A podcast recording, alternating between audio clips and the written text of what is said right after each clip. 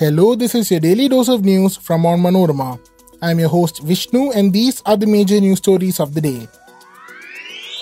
Kerala bids tearful adieu to Dr. Vandana Das, who was stabbed to death by a patient at Kottarakara Taluk Hospital. She was consigned to flames on Thursday afternoon. Doctors' organizations continue their strike. Maharashtra political row Supreme Court says Uddhav Thackeray can't be restored as CM as he resigned without facing floor test. DMK shifts Palanivel Tyagarajan as finance minister and gives him the information technology portfolio in Tamil Nadu.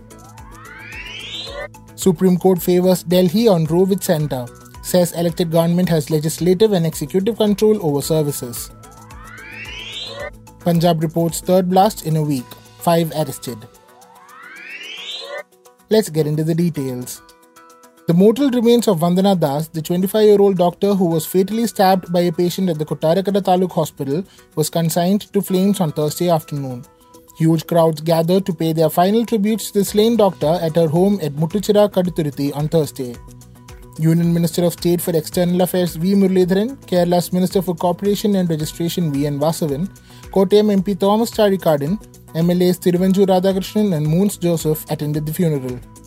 In the early hours of Wednesday, Dr. Vandana was stabbed to death by a man who had been taken into custody by the police for a violent incident. After the post-mortem on Wednesday, Dr. Vandana's mortal remains were kept for public to pay homage at the Medical College Hospital. Later, the body was taken to her alma mater, Azizia Medical College at Kollam, for her college mates and staff to pay respects. Vandana was the only daughter of K.G. Mohandas and Vasanta Kumari. Meanwhile, the Indian Medical Association decided to continue the doctor's strike, called in the wake of the murder of Dr. Vandana Das, till the government addresses their grievances. While intensive care units and emergency departments will be exempted from the stir, doctors will stay away from the outpatient services in the state hospitals, IMA said. The Kerala unit of the association held talks with Chief Minister Pinarayi Vijayan on Thursday, a day after the strike began. After the meeting with the CM, IMA State President N. Sulfi told reporters that the CM has given assurance to meet their demands, including a detailed probe into the murder of Dr. Vandana and compensation to her family. IMA also demanded to bring an ordinance to check violence against health workers in a time bound manner and classify hospitals as special protection zones. He added that a final decision on the strike will be taken in the meeting scheduled for Thursday evening. Protesting doctors indicated that they would intensify their stir by boycotting all medical services, including emergency care, if the government declines their demands. Dismayed over the killing of the young doctor, the Kerala High Court said the incident was an outcome of police and government failure and sought a report regarding the incident from the state police chief. It also directed the police to arrange security at hospitals around the clock.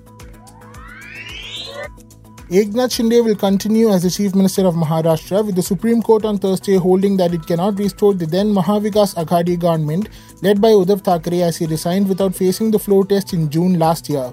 The court also pulled up then Maharashtra Governor Bhagat Singh Koshyari and said he did not have reasons based on objective material before him to reach the conclusion that the Chief Minister Thackeray had lost the confidence of the House.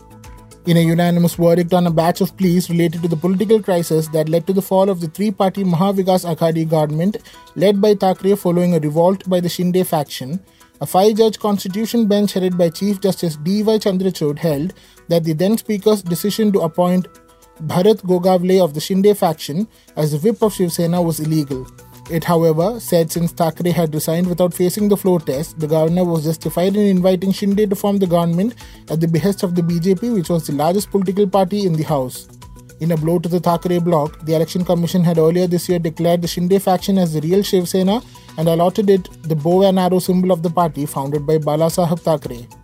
The Maharashtra Assembly has a strength of 288 members, with the Bharatiya Janata Party being the single largest party with 105 MLAs. Meanwhile, Uddhav Thackeray said the Supreme Court's ruling on the political crisis reinstates trust in democracy. Tamil Nadu Minister Palanivel Tyagarajan was moved out of the key portfolio of Finance and Human Resources Management and given the Information Technology Department on Thursday. The move comes days after the BJP released two audio clips claiming the voice in it was that of Tyagarajan, purported to be making some remarks about the assets of DMK's first family. Rajan had described the clips as malicious and fabricated and insisted they were digitally altered tapes. PTR, as Tyagarajan is addressed, thanked Chief Minister M.K. Stalin for allocating him the IT department. Thangam Thenarasu, the soft spoken DMK strongman from southern Tamil Nadu, is the new finance minister. Industries portfolio held by him was allocated to T.R.B. Raja, the three time legislator from Mannargudi constituency who was newly inducted into the Council of Ministers. In a unanimous verdict, the Supreme Court on Thursday ruled that the Delhi government has legislative and executive powers over services. Hearing the centre versus the Delhi government over the issue of demarcation of power, a constitution bench headed by Chief Justice D.Y. Chandrachud said an elected government needs to have control over the administration. It refused to agree with the 2019 judgment of Justice Ashok Bhushan that the city government has no power over the issue of services.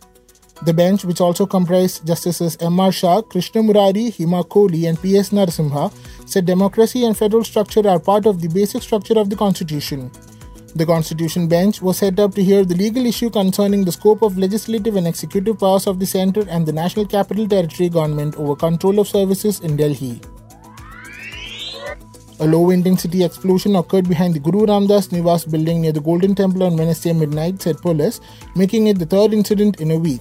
The Punjab police chief said five people have been arrested in connection with the explosions that took place this week. Amritsar Police Commissioner Naunihal Singh had earlier said that police were informed around midnight that a loud sound had been heard. As part of the precautionary measures, we are rounding up suspects. An investigation is underway, the Amritsar Police Commissioner said. A low intensity explosion took place on Heritage Street near the Golden Temple on May 6th. The second one occurred in the area in less than 30 hours after the first blast.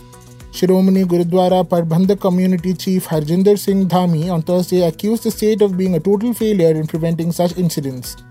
Referring to the previous two blasts, he said such matters should not have been taken lightly. That brings us to the end of this episode. Thanks for listening to Daily News Tours, hosted and produced by me, Vishnu, with technical support by Brew Studios. Follow on manorama.com for detailed updates on the latest news and be sure to come back tomorrow.